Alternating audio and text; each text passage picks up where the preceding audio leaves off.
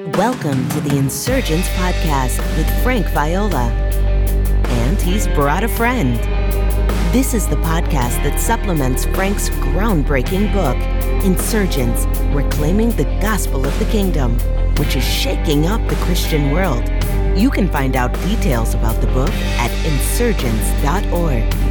Sit back, open all four ears, physical and spiritual, and join the insurgents. Here's Frank. Welcome to the Insurgence Podcast. Once again, I have Mike Heiser. We're going to continue our conversation on the warfare in the heavenlies against the kingdom of God. Here's what Scripture says about demons concerning what they do. They're also called evil spirits. They oppress people. Matthew 4:24 and a whole list of other passages. They possess people. Matthew 8:28 and a whole list of other passages. They make people mute. Matthew 9:33 where they can't speak. They make people unclean. Luke 4:33. They throw the possessed to the ground. They have the power to do that. Luke 4:35. They make people paranoid. Mhm. John 7:20. They make people insane. John 10:20. They give false teachings, obviously through individuals. 1 Timothy 4 1. They perform signs, obviously through people. Revelation 16:4. They deceive people. 1 Timothy 4:1. And they cause people, or they can cause people, to physically overpower others. Acts 19, verse 16. And so, demons seek to enslave, possess, deceive, and harass My- humans. My colorful translation is they turn people into into flesh, you know, puppets, you know, and that's different. See that that's those are all individual level kind of things. yes, They're not like geopolitical. yes, that's principalities. that's and principalities. That's later. Yeah, like, we'll your, get to that. Your listeners, you know, should should know that there's a distinction to be There's made already. and there's a distinction between we have again for review, not to scare anybody. I, I can see some people uh, under the bed with a flashlight listening to their iPhone here when we talk about this. But we have Satan over here. He's an individual celestial being who had fallen, and, and now he's kind of the leader. He actually is the leader of the dark realm. We have demons, which we're going to talk about now, and then we have principalities and powers, which we'll talk about a little later. Now, let's get into the origin of demons, Mike. I was taught, you were probably taught, that demons are the fallen angels that are mentioned in Revelation as stars who fell from heaven. And you've done great work on this, debunking that. And you've done excellent work in going through the historical evidence held by the early church fathers, also Yeah, affirmed in yeah. Second Temple Judaic literature and so forth on where demons came from. So I'm going to default to you and have you share the story. Yeah, and we should say uh, everything that, that you're going to hear here uh, on this point is that the data points are in the Old Testament as well. It's just that the dots aren't connected. They, they get connected later, and I'll, I'll, I'll come back to that thought. But all of your ancient traditions, Jewish traditions in the intertestamental period, and the first you know couple centuries of the early church, they're all on the same page here, and that is demons are the disembodied spirits of dead Nephilim or dead Rephaim. These are the giant. These are terms for the giant clans of the Old Testament, and that sounds really bizarre Uh, uh, because if you're the average Christian, you have never heard that before. If you were the average person living in the first century, you'd be yawning now because it's like, well, we talk about this all the time.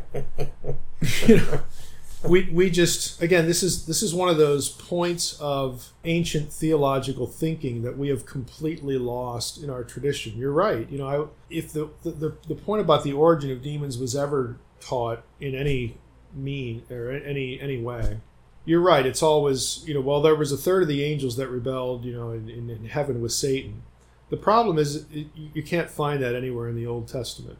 There isn't a single passage that, that supports that. And you also can't find it in the New Testament. The, the, the only place you get the, lang- the, the word third, the numeral third or three, in association with a term for a demonic spirit or a one of the powers of supernatural darkness, that only occurs in Revelation 12, which, by the way, is the last book of the Old, of the New Testament. so you know it- it's nowhere near where you'd need it to be to, to make this theological point. That's right. And if you actually look at Revelation 12, the, the war in heaven being described there, where you get a, a third of the stars, uh, and there are even scholars who wonder if, you know, in that passage, if you can really connect uh, these to demons, but we'll, we'll assume that for the sake of discussion.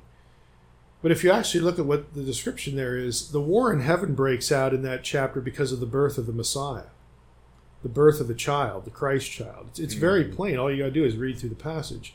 There's no reference to Genesis events. There's no reference to Adam and Eve or you know like a, a garden rebellion. Mm. It, basically, the, this is a this is a really good example. This is sort of my test case example for how Christian tradition rises to the level of doctrine in the church. It's it's this topic because this is not taught anywhere in Scripture, but it is a, a firmly entrenched yes. church tradition that we sort of talk about as though it were doctrine, and we kind of assume it is doctrine. Right. You know, but it's if, if our doctrine, if we're supposed to get our doctrine from the biblical text, you know, what a what a novel thought that is, mm-hmm. uh, then we can't call this a doctrine. You know, yeah. you call it what it is. It's church tradition.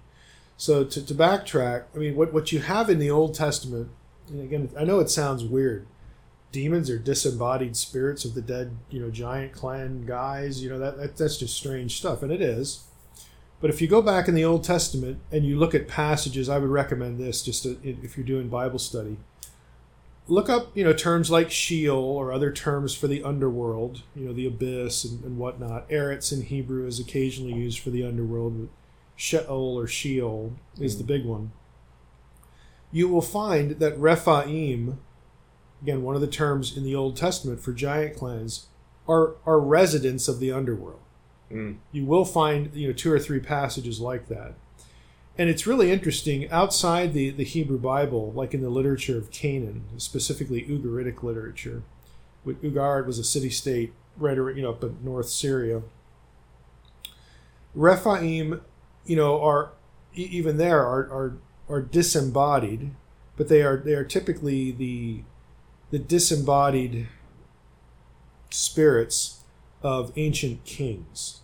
You never get them classified as giants. The only place you do is the Old Testament. Mm. And, and that's important because it tells you that the Old Testament writers were associating that term with both giants and residents of the underworld.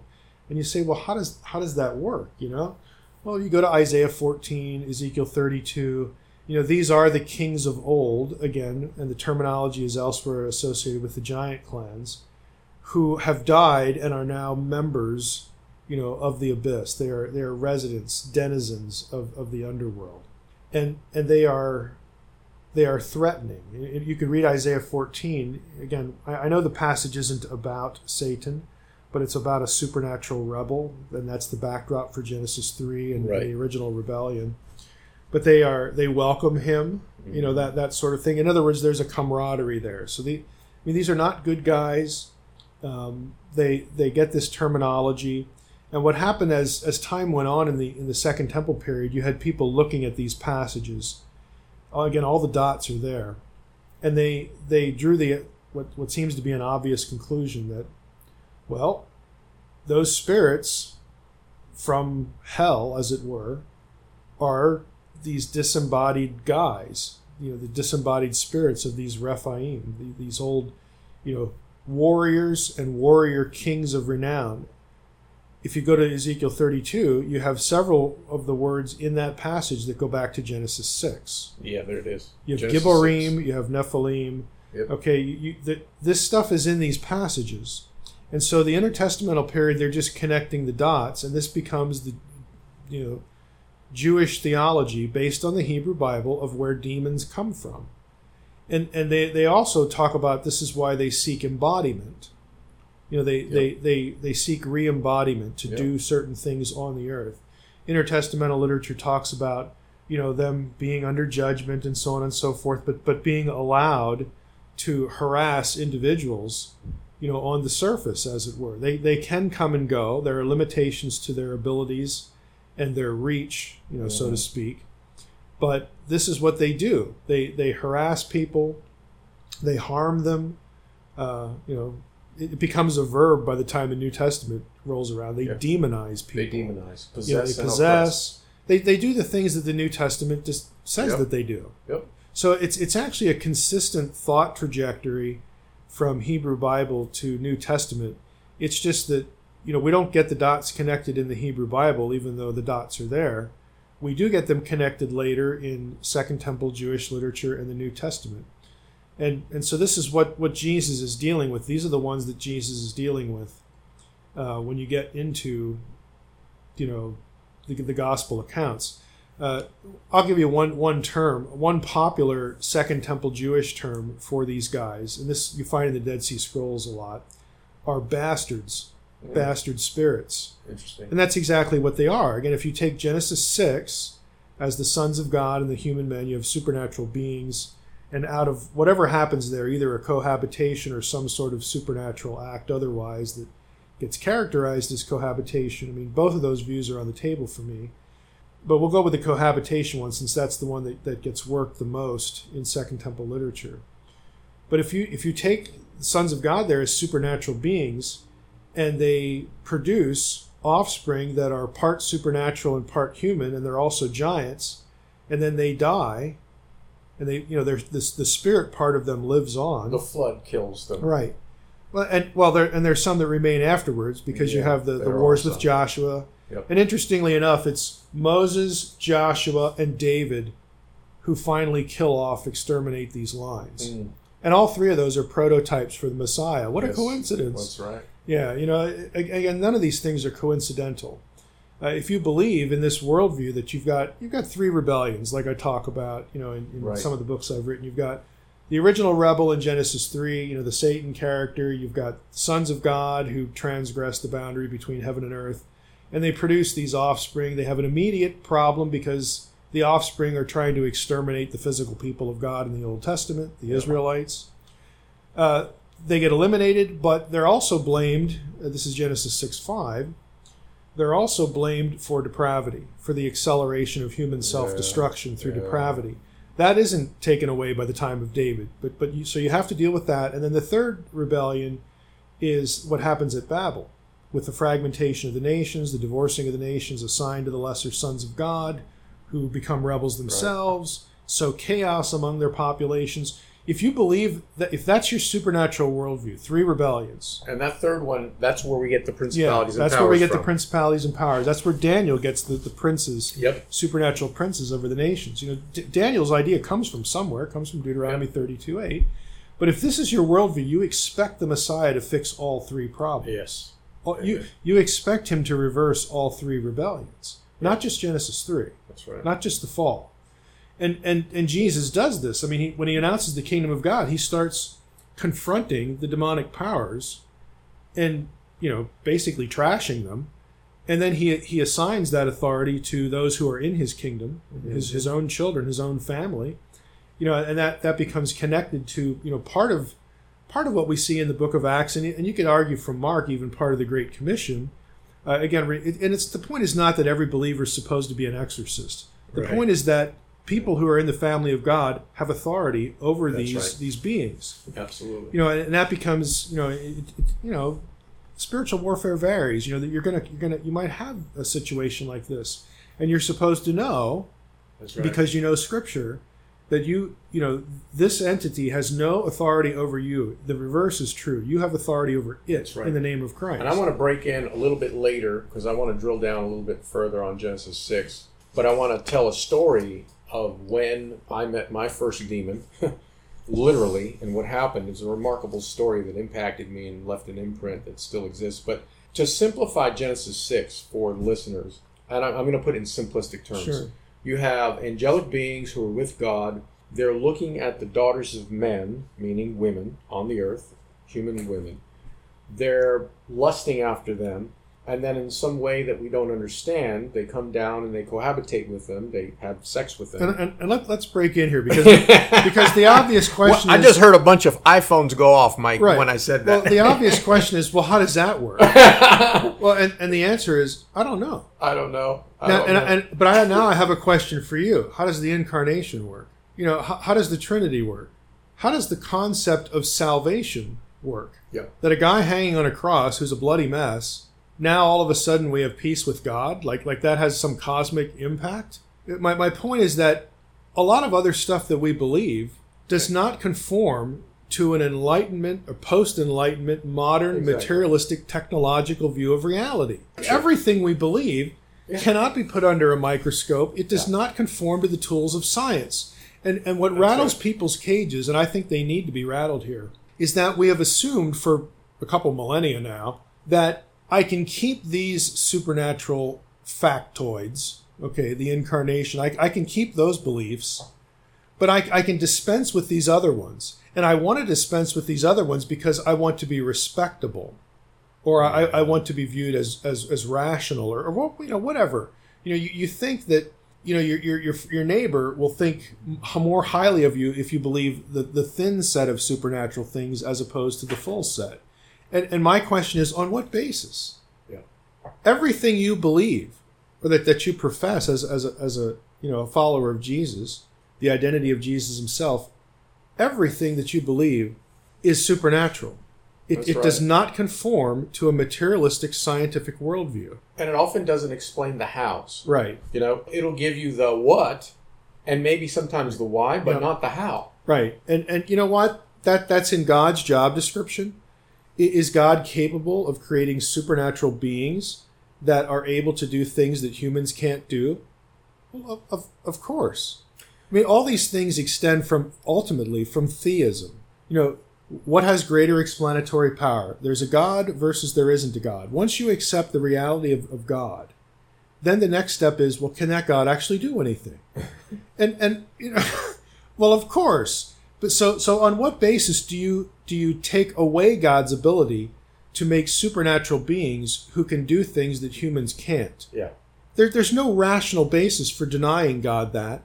And so the person who's really irrational here is the one who doesn't believe in what Genesis 6 actually says. But we have we have had two millennia now of denying this because of church tradition. Everybody in, in Judaism, everybody in the early church took this view that I just articulated of Genesis 6, including Peter and Jude, by the way. Yes. They Um, mention it in their book. Right. Everything, you know, that was the worldview until you get to a guy named, you know, Julius you know, Africanus, who came, who was a little bit before uh, Augustine or Augustine, and Augustine was the one who rejected this I, this view, and because of his stature in the early church, basically the early church, and then the you know all all the way up to this time, jettisoned what used to be mainline theology in Judaism and, and the first few centuries of the church you know, Augustine had a huge influence here, but there were people who who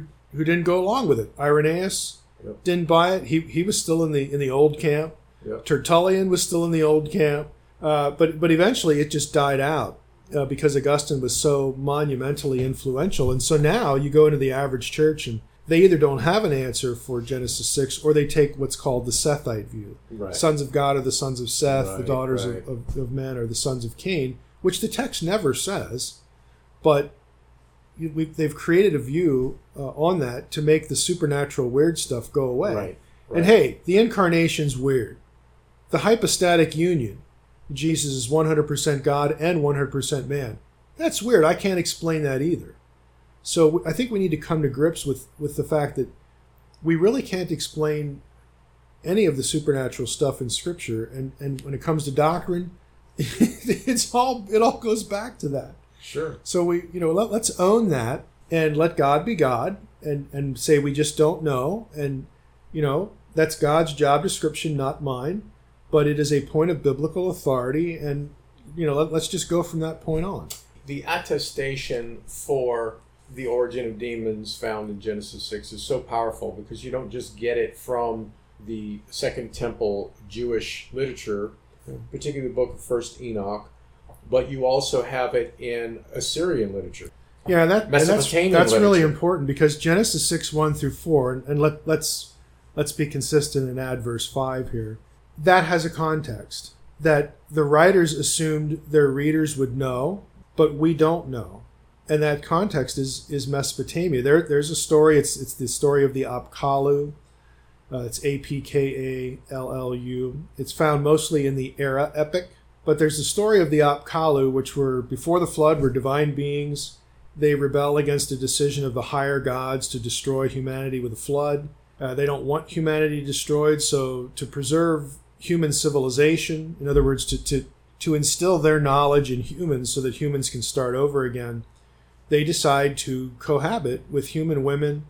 Uh, they do so in rebellion against their higher authority, their higher authority in that story, which was Marduk. And, you know, the result of it is after the flood, you have Apkallu written about in Mesopotamian sources that are part divine, part human. And they're also giants. Gilgamesh is the There most famous example. There you go. Gilgamesh shows up by name in the Book of the Giants among the Dead Sea Scrolls. I mean, all, all of this materials there, you actually have evidence there that the Dead Sea Scrolls actually preserved the Mesopotamian context for Mhm. Genesis 6, 1 through 5, which is, which is really uh, amazing, but maybe not so amazing because they live, you know, closer to that period uh, than, than we obviously do. It's, you know, 2,500 years removed. But Genesis 6, 1 through 5 had a Mesopotamian context, and it's in your Bible so that Israelites know that what happened right before the flood, in terms of the supernatural world transgressing into the human world, the, the Babylonians thought this was great. The Apkallu are heroes to them because the Apkallus, you know, preserve divine knowledge that becomes the basis for Mesopotamian civilization after flood and explains to the Babylonians why Babylon is so great. You know, why, why Babylon is the top dog, why we have the greatest civilization on earth. We get it from the gods. Mm. The gods had us in mind, you know, to save, you know, what we are, you know, from the flood. And, and the biblical writers are, ah, not, not really. You know, it's really not great. It's a transgression of heaven and earth because what it produces was initially aimed at exterminating us. Mhm. that that would be bad. And and ultimately it led to human depravity because part of what the watchers that's Enoch's term for the sons of God, but part of what these Apkallu, angels. the angels, you know, Mhm. sons of God, the, the watchers, part of what they teach humanity after the flood, and you actually get a list. You get a list of technologies in the Mesopotamian Yeah. literature and and it and it corresponds to what you read in Second Temple texts like Enoch and the Dead Sea Scrolls, things like arts of warfare, you know, drugs, sorcery, idolatry, a knowledge of astrology, you know, all these Mm. these different things.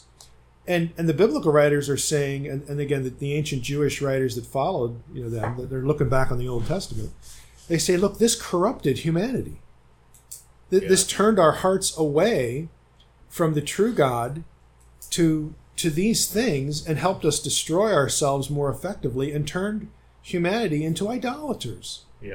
You know, so so the biblical th- th- these five verses in Genesis 6 are designed to communicate to believers, you know, believing Israelites that what happened at the flood was not a good thing. Don't listen to the Babylonians. Yep. Okay, right. they are not the, the chosen people. We are. You know, this was not a good thing. Yes, it favored them because look who did it. You know, you, you you had beings who are in rebellion against the created order, and, and that's how Babylon gets elevated. Yep. But on our side, we're the people of God, and we should have no part in this.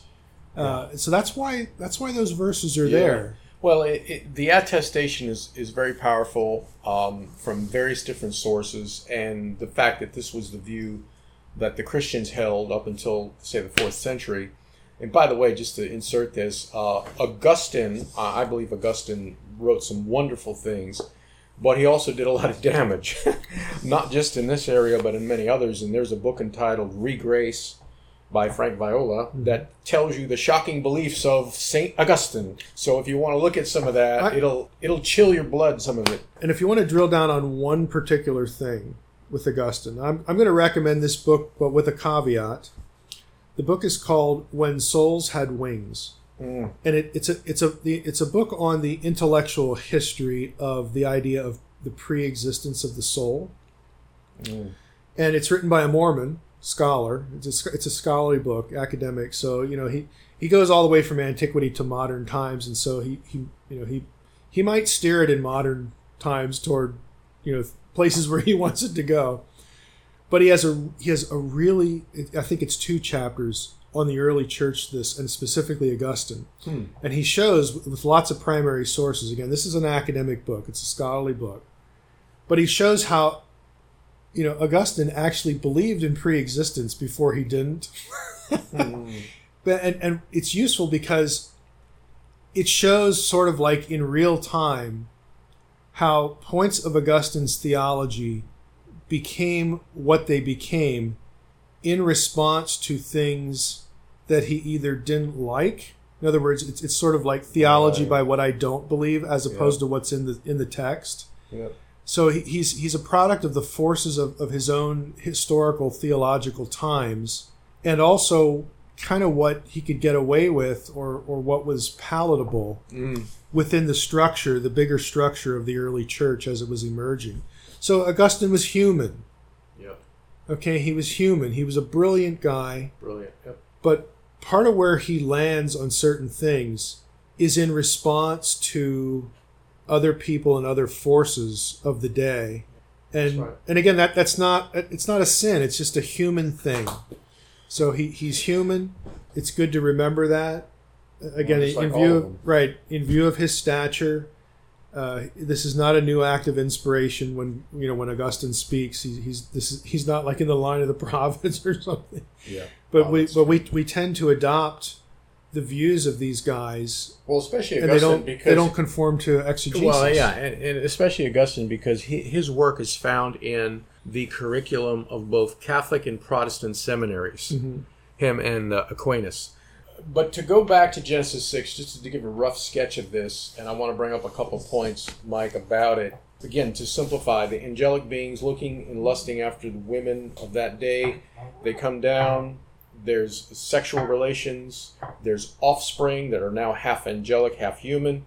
They become the giants, the Nephilim. The flood wipes many or most of them out. Mm-hmm. But now, because they're angelic, right, they can't die. Their spirits go on. Right. There's there's And so now, on. now they're disembodied, and this makes perfect sense, that view, when you look at the gospel literature, because these demons want to inhabit people. They want to possess people. Why? Because they're without a body. Um, Some some things you either just need a body for, or you just like to hurt people. yeah, right. because these are fallen beings. They weren't originally, of course, but that's how. And you have the passage in Second Peter, which is repeated in a slightly different form in Jude, and they talk about the angels who had fallen and left their Right. first estate. Right. What And other they- candidate is there? Exactly. Who are they? Oh, that's the third of the angels that rebelled. Oh, you, in other words, that rebellion that isn't in the Old Testament. No, the only place you get a group of angels, group of celestial beings rebelling, is Genesis six, Genesis six. Now, someone listening, Mike, and praying for us. well, they've just unsubscribed to the podcast, but now they're wondering, well, what about when Jesus talked about the angels? That we we who go into the future kingdom of God, that manifestation of it after we die, will be like the angels who do not marry, Mhm. nor are given in marriage. Does that not imply that angelic beings cannot have sexual relations with women? Yeah, the, I mean, the, the passage you're referring to, Jesus talks about the angels in heaven. Okay. On the spiritual plane, you don't need a body, you don't need to do embodied things. When those beings come to earth, which, by the way, is where the, the kingdom ultimately lands, okay, in the new earth. But when, when on earth, they assume flesh. I mean, this is this is constantly the way we see angels described in the Old Testament. They are embodied, they look like people, they're indiscernible from people, and they do people things like eat. Genesis, you know, 18 right. and 19. That's right. Yahweh himself is one of the three quote unquote men Yeah. who have a meal with Abraham. Now they don't need the meal. They're not going to like get, you know, go Yeah. die if they don't eat. But they're embodied. They can do these things. They they have assumed flesh. They're corporeal. You have the same thing Jacob wrestles with the angel of the Lord. Well, Okay, that was an embodied conflict, all right? It has to be. If it was a You know- spirit, that's like Right. nailing butter to a wall. Right. In, in Sodom, the two angels, you know, the, the two of the three that had the meal with Abraham, they go to Sodom, you know, to to uh, rescue Lot, get him out of there. They have to physically pull him into his house. That's an embodied experience.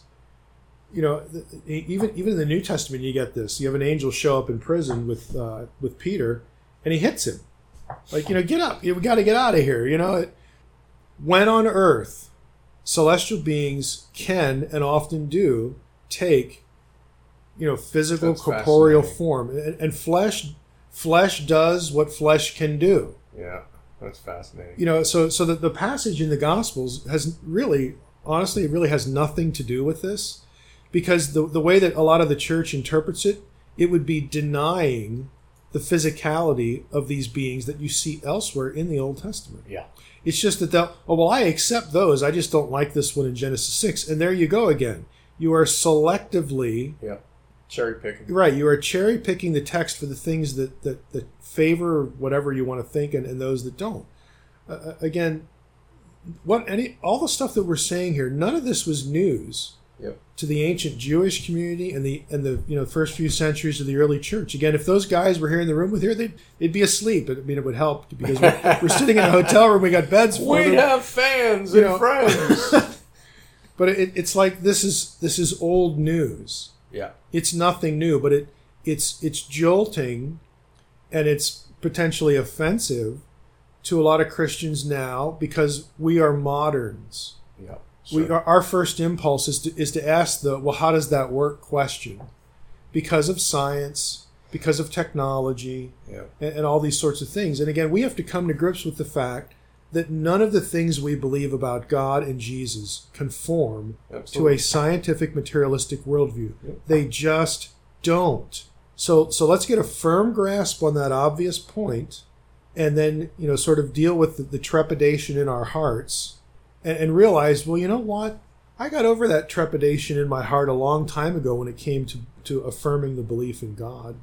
And again, that's this is where it all goes back to Sure. all the quote unquote bizarre stuff extends from the reality of God. If God is real, he can make beings who have certain abilities or who have certain properties, who can come to earth in embodied form and do earthly things. They can assume flesh and do what flesh does. There is no passage in Scripture that says that celestial beings cannot assume flesh on their own. You know, we, we tend to, to believe that God like gives them a suit for the day you know, oh, you want to go to Earth? You know, well, uh, re- return the tuxedo when you get back. You know, like that they can't do this. There's no verse in Scripture that says a celestial being does not have the power to assume flesh. I mean, we have creative power as well. They have creative. They're not God. We're not God. But we have this property, this ability to be creative and, and use Yeah. the things in our environment. Right. And, and they're they are a far more advanced intelligence. You know, they're they're they're above us in so many ways. Mm-hmm. Again, we don't have a scriptural reason to deny them this ability. We, on the contrary, we actually see them doing these things, and we don't get verses that say that God gave them the suit and told them to check it in when they get back. Yeah. Again, we assu- we make all sorts of assumptions about our angelology and our demonology, and frankly, other doctrines as well. You know, we, we make a certain we have a certain set of operating assumptions that we've inherited from either the way we're taught as Christians or or, or some church tradition. And again, the, these things aren't sinister and evil; it's just the way it is.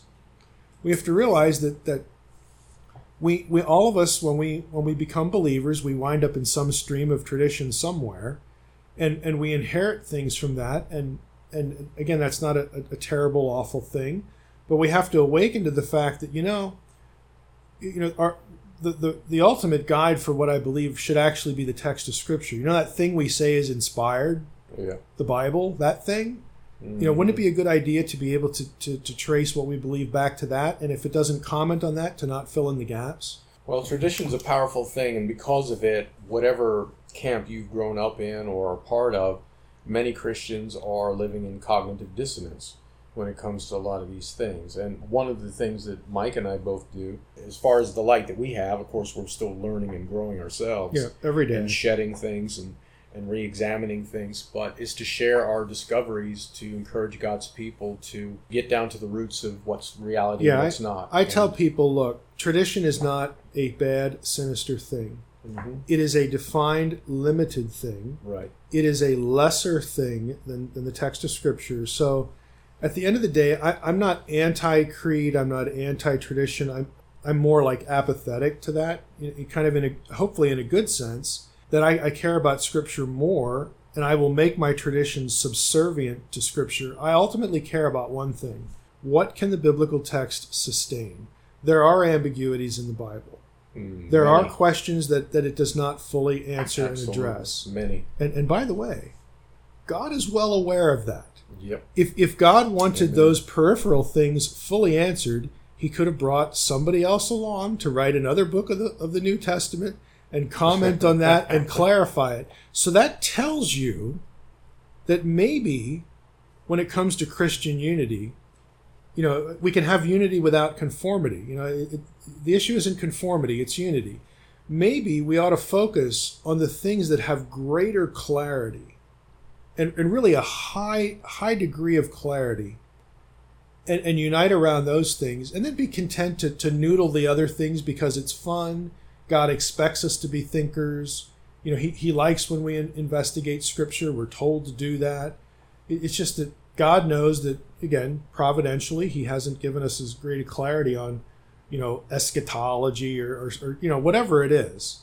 But we have we have a great degree of clarity on, on other things. So we let, let's press the text as far as we can take it, and when we hit a wall, just say, "Hey, I hit a wall. I don't know. It could be this or that, depending on how I take this or the, this or that verb or this or that thing, and just be content with that. But keep you know keep at it. Keep thinking Yeah. about it because I have I have learned to be content with the questions that I can't answer. Yes. Me too. I, I just care about what can the For text most of them. sustain. yeah, I mean it, it it it could be this or could be that. You know, I, I could be dichotomy or tri. You know, all these things that we we, you know we, we kind of in, in theology that that people argue about and and, and you know engage. It, it's okay. It's a fine exercise, but let's not take those things and elevate them to like the deity of Christ Well, or the, the gospel or That, something that's like been that. a, a major problem. It's why I wrote the book ReGrace because Christians tend to cut the dividing line where they will cut off fellow Christians Right. over peripheral, Right. The- the non-essential the doctrines. kingdom of God is my own subculture. Yeah, well, exactly. That's the course of church history for many, many years. instead of your your doctrine of the kingdom. I mean, your the, the way you articulate what the kingdom should be. Mhm. Instead of pursuing the kingdom the way Scripture tells us to pursue the kingdom, we have defined the kingdom. We have defined what church is supposed to be and do in light of our own subcultures. And and I'm not saying the subcultures need to go away. I'm saying the subcultures need to serve the higher goal. Right. They need to be subservient, to the higher thing. and examine. Well, tradition, as you said, is a neutral thing, but it's incredibly powerful. It is. And I'll give you an insight into that from the Gospels. When Jesus said to his audience, You nullify, you stop cold, the most powerful thing in existence, the Word of God, you know, can split Mhm. mountains. God speaks, it happens. You nullify the Word of God by what? Your Yeah, tradition. Yeah, That's an eye opener. yeah. And I think it, it fits right into this conversation. I want to say a few extra things about demons. One is Mike has written an excellent article on the origin of demons, and I'll put it in the show notes so people can read it. I thought it was fantastic. Um, the other thing is that our posture toward demons is that we resist them because they can speak to us, Mhm. they can deceive us. And if we're walking in the Spirit, if we're walking with the Lord, we do have power to cast out demons from people and to hinder their work. I'll give you an example from my own experience. I was in my early 20s and I had a buddy of mine who we were just totally on fire for Christ. Our hearts were hot for the Lord. And we also believed in the supernatural, the power of the Holy Spirit. And so we were known for praying for anybody. I mean, we would pray for your washing machine if it was broken, you know. Mm-hmm. We were just radical about seeing God move. Could you pray that I get one here in the? We're in a hotel. We're not going to mention the name, but uh, It doesn't have a washing It doesn't machine. have a lot of things, let me tell you. Mike doesn't even have a dresser or drawer to put his clothes in. They're just sitting out here in Yeah. the open Don't wind. don't describe how many pairs of underwear. But anyway, so there was brought to us an individual. His name was Derek. He was in his 20s also. And he had schizophrenia, but he had schizophrenia in a way that I'd never seen it. He had clairvoyance. In other words, he, he knew things about people that couldn't be known naturally. Mhm. He would scream out of his mind. He was hearing voices, but he would also do some very vile depraved things Mhm. under this influence. He had seen doctors, he had been put on medication. It really didn't alleviate it subdued him, but it didn't alleviate these manifestations. So what my friend and I did, we were we were between churches at the time, really seeking where the Lord wanted us. We called every single charismatic and Pentecostal church in the city, talking to the secretaries, whoever would answer the phone, saying, "Listen, we're in our twenties. It's two of us. We met this gentleman. We believe he's demon possessed. We don't know how to cast out a demon. we read about in the New Testament, Yeah. but we're young guys, and you're a church. You got a pastor. You have a, a worship team. You have a pastoral staff. Would you help us to deliver this guy and show us how it's done? And if you do that, we'll join your church. well, Mike, every single one of those churches gave us essentially the same answer. Is he a member of our church? Yeah. That was the first question. And after that, we hit a stone wall. We only found one church that would help us.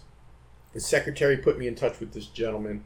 He's an older guy in his 60s at the time. I was in my 20s, so he was older than me. I talked to him on the phone, and he told me, Oh, yeah, I deal with this all the time. I've cast out many demons. Why don't you bring him to the service? I'll pray for him afterwards. So we brought him to the service. Here's Derek. You know, his eyes are all glassy eyed. He's he wasn't manifesting at the time. By mm-hmm. manifesting, showing these signs right. of possession. Anyway, after the service was over, we brought him to the gentleman, and the gentleman laid hands on him and said, Lord, I cast the demons out of this man. He's now set free.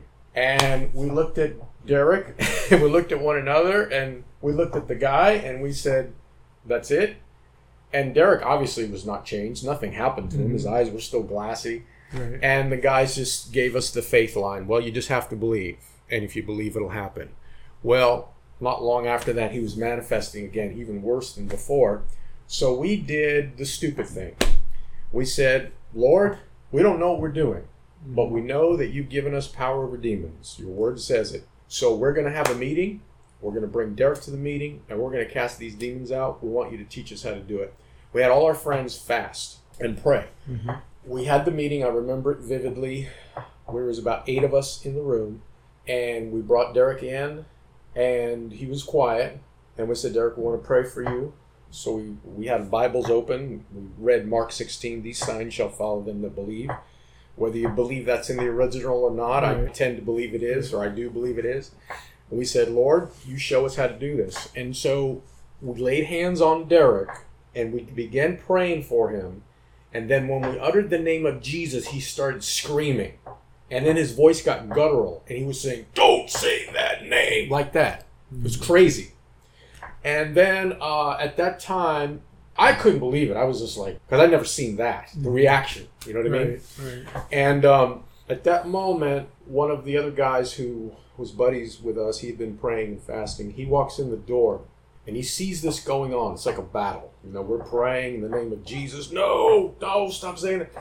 And so Derek looks at us, me and my buddy who are praying for him. He says, You're afraid of us. And we said, We're not afraid of you. And then Derek turned over and pointed to Paul, who looked mortified. He says, He's afraid of us. And then he started to like say things about what was in Paul's mind Right. at the time, which which happened to be accurate.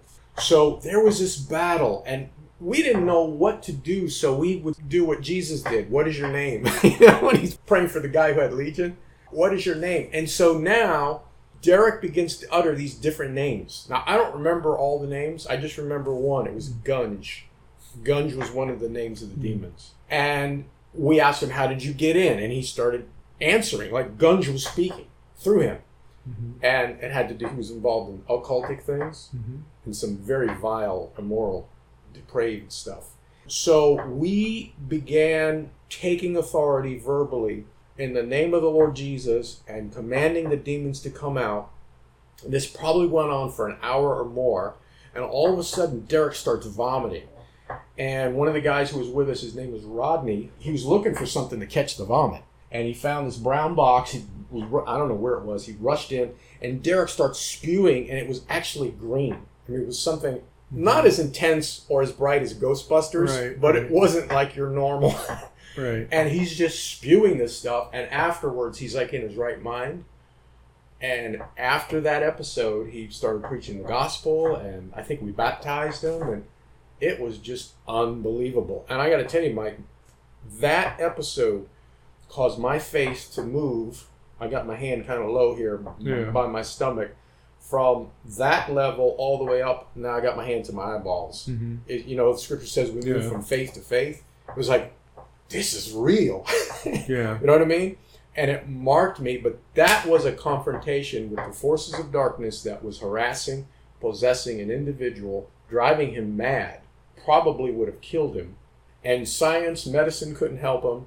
And unfortunately, all the Christian churches, the charismatic and Pentecostals, couldn't help him either. And here we are, you know, young, dumb single brothers in our 20s, not knowing what we're doing. And the Lord showed his hand in a way that just wrecked me for anything else. And what that led us to start meeting on our own to find out what the church was. Mm-hmm. And if you want to find out what we learned on that discovery, read a book called Pagan Christianity and Reimagining Church. And that was the end result and the outcome of what we discovered in those days. Hmm. Wow. I don't. I don't have a story like that. So if your if your listeners are waiting to hear mine, I don't have any. I've heard others like it. What I could I mean, do, it's- Mike, is I it's can lay me. hands on you and pray and see if Yeah. anything's in there. You know, we could rattle it up a little bit Yeah. and see if anything comes out. Maybe breakfast. Well, I think we'll stop here, Mike, and we will speak more on this subject in another episode. So, folks, stay tuned. Come back next week, and you'll hear the next episode. If you enjoyed this episode, please subscribe to the Insurgence Podcast and give it a five star review on iTunes. This will help others find it. Also, you can join Frank's unfiltered email list at frankviola.org and receive encouragement, challenges, and insights connected to the gospel of the kingdom. Remember, the insurgence has begun. Don't miss it.